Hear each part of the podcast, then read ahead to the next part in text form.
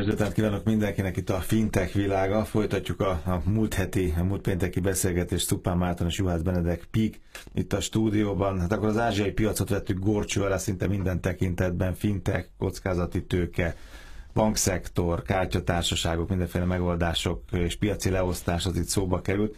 És azt mondtátok, és Marci kezd talán ezzel, hogy, hogy ebben a műsorban egy picit sztorizgatunk is, ez egy színes történet lesz azt gondolom, hogy a két eh, legnagyobb, két kínai óriás fintek fejlődését és küzdelmét a legutóbbi évekig érdemes elmesélni, érdemes megvizsgálni. Nyilván ennek is lehet olyan hozadéka, ami a magyar szereplőknek izgalmas lehet. Igen, a két legnagyobb cégről fogunk beszélni, hogy mondtad, az egyik a, az Alipay brandet is. Ez az Alibabából származó, ugye? Alibaba, AliExpress, hmm. Alipay Alipay és a többi cégeket birtokló cégcsoport, a másik pedig a WeChat Pay, gyakorlatilag a kínai Facebooknak a megoldás. Ez nagyon érdekes, egyébként itt lehet majd párhuzamot állítani, nyilván meg fogjuk nézni az egymással szembeállított mm. párhuzamot, hasonlóságot, különbségeket, de, de meg lehet nézni azt is, hogy a múlt héten mondtam egy ilyen példát, hogy a nyugati fintekeket szembeállítva, vagy a megoldásokat, meg fejlődés, fejlődést, fejlesztési hozzáállást szembeállítva a kínaival, itt a Facebook jön, meg az Apple jön újabb meg újabb megoldásokkal, de egy kicsit szerintem sokat gondolkodnak. Itt a, kínai piacon meg fogják, aztán piacra dobják, és akkor, akkor hadd menjen. Nyilván más helyzetben is vannak, mert, mert egy kicsit több ember van ott, meg gyorsabbak nyilván innentől kezdve az interakciók, visszajelzések. Még nagyon érdekes, hogy, hogy ezek nagyon-nagyon friss cégek és friss megoldások. Tehát itt néhány évvel ezelőtt kerültek bele ezek a cégek egyáltalán a, a payment meg a, a, a finance piacban. Van olyan, aki, aki majdnem csődbe is ment, és egy afrikai, teljesen más szektorban tevékenykedő vállalat vásárolta föl, és mentette meg a csődtől, és utána vettek ilyen payment irányba, meg már világszinten top 10-es olyan ez, mint egy Michelin csillagos európai étterem, meg egy kínai kifőzde. Hát, megoldásokat tekintve. Egy kicsit igen. Igen. Igen, én ugye a múlt héten az autóiparhoz hasonlítottam, de... Túl bonyolított, túl, túl a, puhatoló. Igen, mint egy ilyen jó fine dining étel, hmm. ha bemész, iszonyatosan sokat fizetsz, még kellemetlenül is érzed magadat a, a igen, és, és utána mehetsz a, mehetsz a Mekibe, hogy jó kajálni, hogy, hogy ne várjál, igen. Szemben egy jó kínai kifőző, eszel egy, eszel egy finomat, bízol benne, hogy tudod, hogy mi van a kajában, de, de, de jól laktál, és, és, és finom is volt, igen. Én kicsit visszamennék a célt alapításához. Az, ami nagyon érdekes szerintem, hogy most beszélünk top 10, top 15-ös cégekről világszinten, piaci kapitalizáció tekintetében, ugye amikor a, az Alibaba megjelent a New Yorki értéktősdén, az a addigi valaha volt legnagyobb IPO volt, tehát a legnagyobb nyílt, nyílt piaci vagy tőzsdei megjelenés, de amikor ezeket a cégeket alapították nem is olyan nagyon régen, akkor ezek igazából tőkehiányos gyakorlatilag. Hogyha most megnézzük, hogy mi most egy startup, akkor azt mondhatjuk, hogy ezek a cégek kb. 15-20 évvel ezelőtt ilyen stádiumban voltak, és akkor ugye még nem gondolhatták a, a, a befektetők, hogy, hogy ez fog történni, de ugye hatalmasan nőttek, és uh, mind a két cégcsoport esetén nagyon izgalmas megnézni azt, hogy, uh, hogy kik fektettek be, és hogyan a, a kezdeti stádiumban ezekbe a cégekbe. Az Alibaba csoportba például a, az amerikai Goldman Sachs, vagy a japán Softbank, ezek ugye hatalmas nagy piaci szereplők,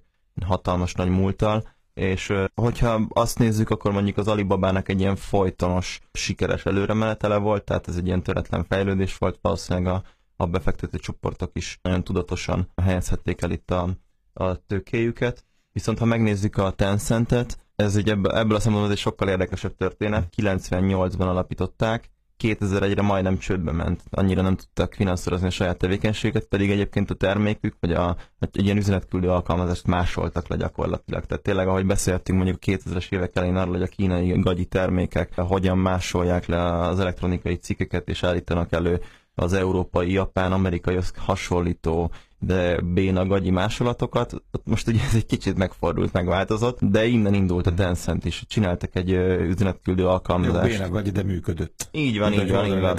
És ami, ami itt nagyon izgalmas, hogy volt egy alkalmazás, ami működött, amit használtak, de nem tudtak belőle semmi pénzt sem csinálni, majdnem csődbe mentek, és akkor jött, a, amit a Marci említett az imént, egy, egy afrikai befektető, a Naspers médiabirodalom, aki most befektetésekhez képest nevetséges. 30-32 millió dollárért vásárolta meg majdnem a, a Tencent részvényeknek a felét, és konkrétan az történt, hogy, hogy mára ez a cég, a Naspers, nem, nem a saját tevékenységémet, mert annyira szuper ügyesek voltak, hanem egészen egyszerűen amiatt, hogy bevásárolták. Konkrétan Most Afrika nyertes. legnagyobb cége. Uh, csak emiatt. Ha. Tehát, hogy, hogy egyszerűen, tehát ebbe, a, ebbe azt hiszem, ebbe a bevásárlásba elég sokan belementek volna még. Kicsit beszélgessünk arról, hogy ők a piacon miben versenyeznek, és ez a vörös boríték azt hiszem, hogy most tartozik ide, ugye ez egy, ez egy hatalmas sztori. Ez a kínai új évhez kapcsolódó szokás, vállalati szokás, ugye?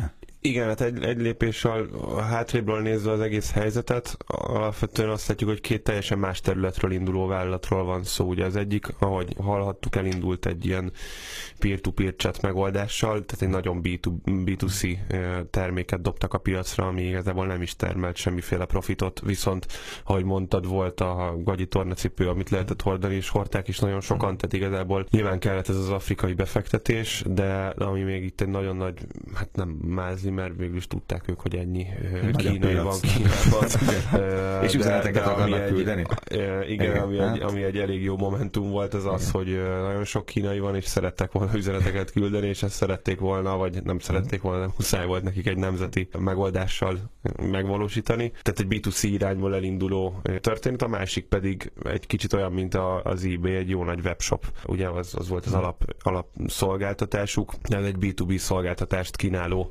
oldal volt, és innen érte el aztán a B2C felhasználókat. Tehát jó messzire volt a, a, az alapszolgáltatás egymástól, és innen kezdtek el közelíteni, és aztán ma meg áldás csatát vívnak a piacon. Mind a két cég életében ilyen furán jelent meg ez egyébként, és ahogy így rá is kérdeztél a piros borítékra, a WeChat Pay-nél miután aztán ugye a chat alkalmazásból igazából a kínai Facebook-ká váltak, tehát egy social media platform lettek nagyon-nagyon sok userrel, rájöttek arra, hogy érdemes lenne valami, valami finance megoldást is nyújtani, és Kínában van ez a szokás, hogy, hogy piros borítékban ajándékoznak egymásnak pénzt, ez a vállalatvezetőktől volt, aztán a dolgozók Aha, felé, igen, igen, igen. Kínai új évkor. Igen. És fogták, és ezt digitalizálták, azt mondják, hogy ne, ne borítékozzál, meg ne tedd bele a cash hanem hát küld, így, küld, igen, a, igen, küld a, a WeChat a, a, a, pénzt, igen, és gyakorlatilag itt indult el.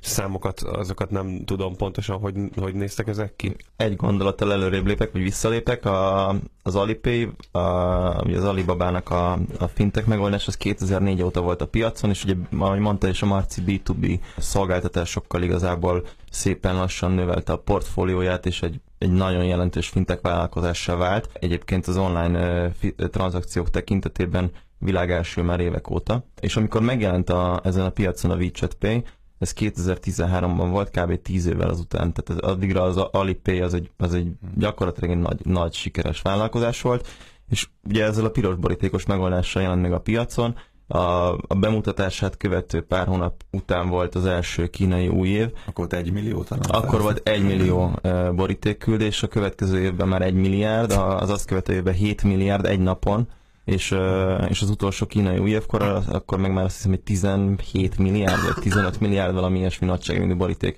került kiküldésre. Hát azért ez a tranzakció szám évre levetítve, és azt hiszem, hogy elég, elég jónak számítana, de egy, egy, egy napon és egy ötlettel tudod gyakorlatilag akkor a piacot kihasítani magának a WeChat. Nyilvánvalóan azért is, mert hogy ugye ott van egy milliárd felhasználónál, tehát gyakorlatilag mindenki használja Kínában ezt, a, ezt az alkalmazást, de hát ez egy hihetetlen sikertörténet Igen, egy, egy konkrét azt, termék azt, azt nekem nagyon, vagy ezt nyilván jobban értitek, hogy és nem is mondtam ezt is Marcán még műsor, hogy ezt nem is tudták elszeretni tőle az évek alatt ezt a terméket. Tehát nyilván mindenki így más van, is megpróbált piros bolytékokat küldözgetni, vagy felkínálni ezt a fogyasztóknak, és az a fogyasztó az, az ott volt már náluk más. Így, hát igazából ez egy annyira egyszerű szolgáltatás, Igen. hogyha egyszer elküldted a piros Igen. borítékot, és jó felhasználó élmény nyújtott, már pedig nehéz lenne rossz felhasználó élmény nyújtani ezzel, akkor utána uh-huh. valószínűleg nem fogod máshonnan elküldeni, és itt a Egyébként beszállt ebbe a játékba az Alibabának a, a, a fintech cége is, és hát töredékét nem tudja elérni ezekben a piros borítékokban, pedig mindenféle promóciót, meg,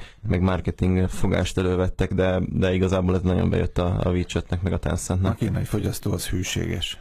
Igen, bízzunk benne. Meg van egy ilyen nagyon érdekes szám, és ez jól rámutat arra, hogy nagyon sok esetben a B2B irányból való B2C-be érkezés az, az, az sikeresebb tud lenni, de itt ugye pont az ellentétét látjuk. Van egy ilyen, egy ilyen statisztika, hogy az internetezési időnek, az egy, egy főre jutó internetezési időnek a 35%-át a, a WeChat Pay-nek valamelyik applikációjában vagy felületén töltik el mobilon a, a kínaiak. Tehát ez azt jelenti, hogy kézzel, hogy nyomolhatod a mobilodat, és az egyharmada az, mind, az, az, egy az házon mind, belül van. Így, így van. Tehát így, ez nagyon nehéz versenyezni, mert ráadásul ők hozták be elsőként a piacra, úgyis minden harmadik percben, vagy minden harmadik telefonnyomogatással töltött percet ott töltöd el, akkor miért mennél át máshova? Hú, azon gondolkozom, hogy a piros boríték gyártók Kínában azok azért most kardjukba dőltek. Hát ő gondolom, hogy haragszik. de 7 milliárd boríték hiányzik most a, a büdzséből, mi? Azt nem Igen. kell legyártani, mert azt már elektronikus úton küldték el, vagy még több. Az Igen, egyik de... föl, a másik le.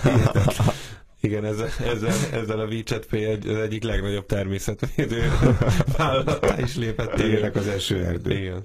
Kicsit beszélnénk így a piaci részesedésükről, meg beszélünk erről a két vállalatról, de hogy ezt nem mondtuk el, hogy már elmondtuk, hogy miért, de hogy, számokkal nem érzékeltettük. A teljes kínai mobilfizetési piacnak körülbelül az 55-60%-át birtokolja az Alipay. Gyakorlatilag több mint minden második uh, mobilfizetést valamilyen formában vagy online, vagy in-store ezeken a rendszereken keresztül futtatnak le és a, a WeChat Pay vagy a Tempay, ez pedig körülbelül 40% környékén áll, tehát hogyha ezt a két számot összeadjuk, akkor látjuk, hogy a többi piaci szereplőnek olyan nagyon nagy piaca nem marad. És ugye a, a Tempé esetében az is különösen izgalmas, hogy hogy ezt négy év alatt érték el. Tehát hogy a, nyilván a, az Alipay-nek erre volt 10x éve, de a WeChat Pay gyakorlatilag pár év alatt jutott el ebbe a, ebbe a pozícióba, és ami, ami nagyon érdekes, hogy annak ellenére, hogy a, az Alipay-nek több, a, vagy nagyobb a piaci részesedés, hogyha a tranzakciók számát nézzük, akkor viszont már a, a Tempé van elől, Nyilvánvalóan ennek az is az oka, hogy ők a social media felületbe B2C integrációt hajtottak végre, illetve hogy az instorokban is ott vannak a, ezekkel a QR kódos fizetési megoldásaikkal, de itt alapvetően kisebb összegű tranzakciók mennek keresztül, hiszen mondjuk a gesztenyét veszünk, mm. mint ahogy a, korábban említettük, vagy mondjuk, hogyha mit tenni, egy kávét fizetünk ki, vagy a barátunknak küldünk át pénzt, akkor valószínűleg kisebb összegű tranzakciókról beszélhetünk, mint hogyha valami e-commerce szolgáltatást vásárolunk, én még arról mesélnék egyébként, hogy hogyha már így a szolgáltatás típusokról, meg a tranzakciók értékéről beszélünk, hogy a, ugye az Alibaba vagy az AliExpress, meg az egész portfóliója, ami egyébként a dél-kelet-ázsiai piacon a Kínán is túlmutat, mert felvásárolta gyakorlatilag a környező országoknak a legnagyobb e-commerce vállalatait. Szóval a, az Alibaba vagy az, a, a, e, ezen csoportosulás esetében ugye nagyértékű e, tranzakciókról, sok tranzakcióról beszélünk, globális terjeszkedésről, tehát a fizetési megoldásukkal globális szinten ott vannak, ugye a legtöbb e, online fizetés hozzájuk kapcsolódik, mert évek óta, és nagyon fókuszáltan az e-commerce piacon való terjeszkedés, és az ehhez kapcsolódó fintech szolgáltatásokra, fintech portfólióra fókuszálnak, míg a Tencent, ezt, ezt is már említettük, hogy ott vannak a videójátékpiacon, de hogyha megnézzük a, a, a vállalatnak a teljes portfólióját, akkor híradás, ugye social media, szórakoztatóipar, nem mondom, hogy ők találták ki, mert ezt így nehéz lenne leellenőrizni, vagy, vagy ezt visszakövetni, de, de úttörői voltak a, szóval, hogy mi a magyar kifejezése valahogy virtuális, vagy virtual goods, tehát ez a virtuális termékek, szolgáltatások értékesítésének. Mondjuk, ha megnézzük akár a, az egyik ilyen felvásárlásukat, a Supercell-t, ugye ezt a mobiltelefonjáték, vagy ezt a mobil játékgyártót, ott is rengeteg pénzt hagynak ott a felhasználók, főként fiatalok in-app paymentsek formájában, tehát telefonon keresztüli vásárlások, szolgáltatás vásárlásokra, és hogy, ahogy mondta az előbb a Marci, a kínai felhasználók a widget töltik a napjuknak egy jelentős részét, a mobil böngészésüknek több mint harmadát. Arra fókuszál igazából a Tencent, hogy ez alatt az itt töltött idő alatt minél több olyan szolgáltatást, olyan virtuális, digitális dolgot tudjanak a felhasználók elé tenni, amiért fizethetnek, és szívesen fizetnek is. Tehát felhasználó élmény is, hát ha lehet, akkor fizes, nem? Ez a tanulság Ázsiából. Igen, na, nagyjából... Szolgáltatónak mondottam, nem? Igen, igen. Itt a, a, a WeChat Pay-nek ez a megoldása, vagy a WeChatnek ez a megoldása volt az, ami, amit mi jól párhuzamba tudtunk állítani a Marketplace-es fejlesztésünkkel. Azt azért érdemes itt megjegyezni, hogy az egy harmados ott eltöltött idő, ez, ez, ez azért lehet, amire most a Benedek is rávilágított, hogy, hogy tulajdonképpen létrehoztak egy, egy Apple Store, Google Play konkurenst. Mm. Tehát maga, maga ez a, a WeChat-es környezet, hogy gyakorlatilag bármiféle applikációt, mivel annyi, olyan széles range hajtottak végre felvásárlásokat, meg, meg fejlesztenek a mai napig, hogy tulajdonképpen a, a WeChat-es felületen el tudsz érni mindent. Tehát képzeljük el ezt úgy, mint hogyha nem kéne fellépegetnünk az Apple Store-ba, hogyha valami applikációhoz hozzá szeretnénk jutni, hanem a Facebookunkon keresztül a Facebooknak mindenféle leányvállalatának az applikációit egy teljes körű kiszolgálás, egy full service. Így van, tehát ezt egy nagyon jó, nagyon jó módon csinálták. Van egy hasonló irány egyébként az Alibabánál is, ők pedig webshopokat integrálnak magukba.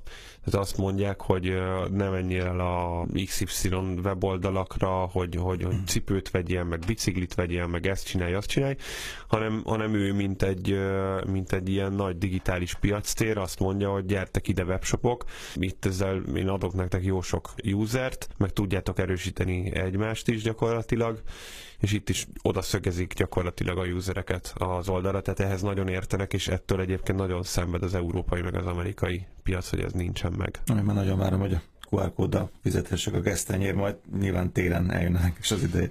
Szupán Márton és Juhász Benedek Pik, köszönöm, hogy itt voltatok, ez volt a fintech világa. Köszönöm szépen.